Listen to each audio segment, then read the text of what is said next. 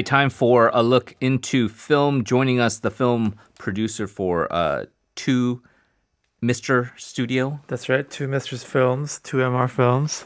2MR. Pierce Conran, thank you once again for uh, joining us. Uh, we're going to start with film festivals. Uh, usually don't think that uh, they'd be thriving uh, during the COVID 19 pandemic, and you're probably right, but they're still alive and kicking. One of the biggest ones, the Berlin International Film Festival, returning next month. Um, preview it for us. Uh, any Korean films in the mix this year? Uh, yes, there are a couple, and the big one is the new film by Hong Sang-soo, his 25th film called Introduction. He's been with Berlin many, many times in the past. I mm think this is his seventh invitation. Last year, he was there with The Woman Who Ran, which earned him the Silver Bear for Best Director, his biggest award there. And then uh, his frequent collaborator, Kim Min-hee, won mm Best Actress for his previous film On the Beach Alone at Night in 2017. Um, there are also a few newer films, uh, uh two that came from the Busan Film Festival last year. One of those is called Fighter. It's the latest film from um, uh, Yoon Jae-ro, who makes a lot of films about uh, North Korean de- defectors. One of them was the comeback project of Lee Na-young, Beautiful Days, a few mm. years ago at Busan. This one, uh, Fighter, is about a North Korean defector who takes up boxing. There's also Short Vacation, a kind of a, um, a university graduation project, kind of a lo-fi story about a group of young girls who take a train journey and uh, they have to complete a class assignment to take a photograph of the end of the world. Hmm. So you often see in the media a, a, lot of hype about Korean films uh, making a splash in, at Cannes, like uh, Parasite or, or, Train to Busan. But would you say Berlin is also a good starting point, jumping off point for Korean films? Um, with you, you see some commercial films screen at Berlin, but not so much world premieres. Uh, so it doesn't have the same mm. kind of hmm. cachet for these big projects as uh, like Train to Busan and Parasite as Cannes does. But it's it's very useful for independent films, and so uh, you typically see films from Busan that kind of get to uh, a lot of Korean films go to Busan, and then a few of them are picked up by Berlin, and they're kind of amplified to the international audience that way. And uh, and then you have some films also do end up premiering there. The, the World of Us a few years ago uh, was a really uh, uh interesting example. The same year was also The Bacchus Lady, which is a great film with uh, Yoon Jung, who we've, sp- we've spoken about a lot right. recently. Right. Of course, Hong Sang-soo is kind of always there. For many years, Kim Ki-duk was also a pretty big name there. You know, before he became a pariah. Mm. so it is quite useful for for independent independent films. Okay, so um, speaking of these hits that uh, might have success at uh, Busan International Film Festival or Berlin or even Cannes. Let's talk about Train to Busan because uh, it looks like, and this is, to me seems like a very quick turnaround to, to remake something into a Hollywood film, but it, it seems like a Hollywood remake is getting closer to production. Can you tell us about this project?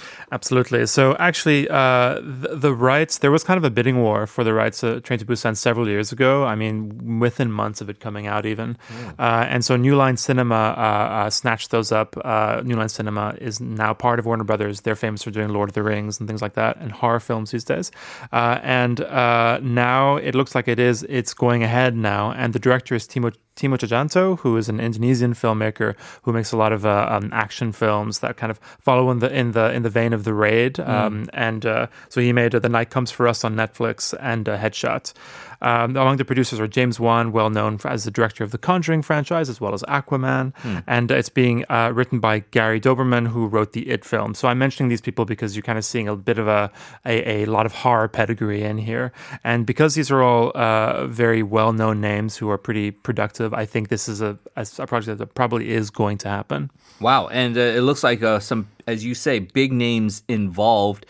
It feels like when you see TV programs, especially reality shows, being kind of remade in various countries, like The Voice in Korea is very popular. Um, strangely, The Masked Singer has become a hugely, um, well, at least a seminally popular um, phenomenon in, in, the US as well.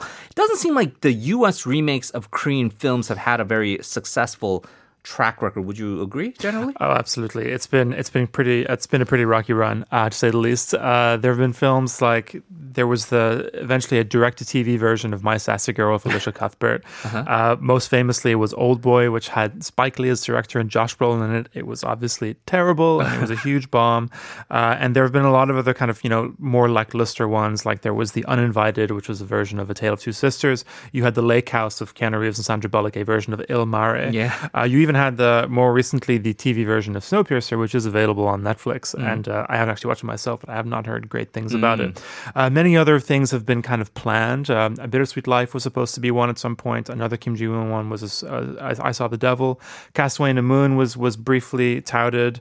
Uh, there's a, there's a, one at the moment, Save the Green Planet. Ari Aster of Midsommar and Hereditary fame is going to produce that with the same director, Jang Joon-hwan, remaking his own film. Okay. Uh, so we'll see if that actually happens. Uh, regarding Train to Busan, the question is, you know, how are they going to transpose the story? I mean, the the, the, the conceit is largely about it being kind of on the KTX, about being on a high speed train. Right. There is nothing like that in America. So unless they kind of, uh, I'm not really sure. I mean, there are some train based films in America. Source Code comes to mind from a few years ago. Uh, but uh, we'll see. They'll figure something out, but uh, it won't be exactly the same. Right. I mean, for those of our listeners who have not lived in the States, I mean, Amtrak is a much maligned sort of thing in, in America. You don't It- it gets you there, but it takes Yeah, a while. Efficient transportation is not what it's known for. Uh, let's talk about someone else who used to be a cultural icon, Britney Spears, back in the spotlight as the subject of a new documentary. It's called Framing Britney Spears, sheds some more light on her career. Um, and really, I think there's been a big transformation in her image and really as a sympathetic figure, especially uh, with this Free Britney uh, movement online. Could you tell us more about this? Absolutely. So, Framing Britney Spears is uh, it's kind of produced by the New York Times, and it was available on FX in America, and it kind of became a big thing pretty quickly.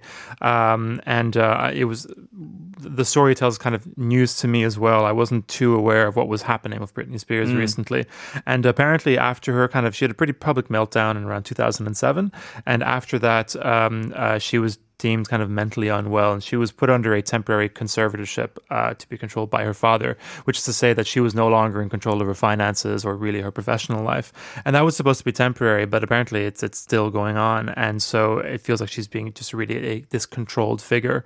Um, and so uh, two years ago, I think there was a fan-driven movement, hashtag Free Britney, that was kind of dealing with that, and this some kind of um, uh, deals with that, and it also sheds a light on kind of you know generally her poor treatment on the part of a um, interviewers over the years, the paparazzi famously, and even you know um, ex ex partners like Justin Timberlake. And of course, people have now come out in support of her. She has, as you said, become a very sympathetic figure. And people are kind of starting to apologize for perhaps past indiscretions. Yeah, so uh, righting some wrongs there, uh, certainly good to see. Uh, very quickly, let's just move to our last um, story here. The Korean films returning to the box office over the Lunar New Year holiday, um, managing to unseat Seoul for the number one spot. Uh, we finally welcomed the uh, the year's first number one Korean film. That's right. So that's uh, Mission Possible. Very clever spin on the on, another famous Yeah, franchise. right. Uh, this is a comedy action vehicle for Kim Yong Kwang, who was uh, in the, the, the rom com On Your Wedding Day, and also Lee Sun Bin, who I believe was uh, in the building here last night. Uh-huh. Um, uh, so this film has it's the first Korean film to hit number one this year. Uh, it's at about two hundred thousand um, admissions to date,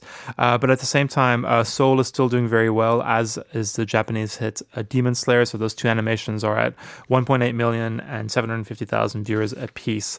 Um, looking ahead, uh, the box office looking is going to be. A, there's not much coming out this week. I think there's a there's a Tom and Jerry film coming, but I think next week's going to be interesting because we have Chaos Walking, which is uh, this long delayed kind of sci-fi project with um, Daisy Ridley and Tom Holland um, that is kind of getting a, a world first release in Korea, and also Minari is coming out next week. So it's, next week we'll we'll see what happens. Could be could be an interesting um, spell at the box office. Right, and no surprise, uh, receipts down quite significantly over this uh, period. Typically, a very, very uh, Oh, prosperous sure. uh, weekend, but uh, as you say, some things to look forward to uh, over the next uh, few weekends. Pierce, as always, thank you very much. Always appreciate it. We'll talk to you again soon. Thanks. We're going to have to say goodbye. Coming up next is Life Abroad, hosted by Na Seung-yeon. Our producers were Kang Jin-soo and Kim Jae-sun. Our writers are An Yu-jung, Sung Eun-ji, and Song Yi-won. We are going to be back tomorrow for another edition of This Morning at 7 a.m. We'll see you then. Please enjoy the rest of your day. This has been Henry Shin. Goodbye.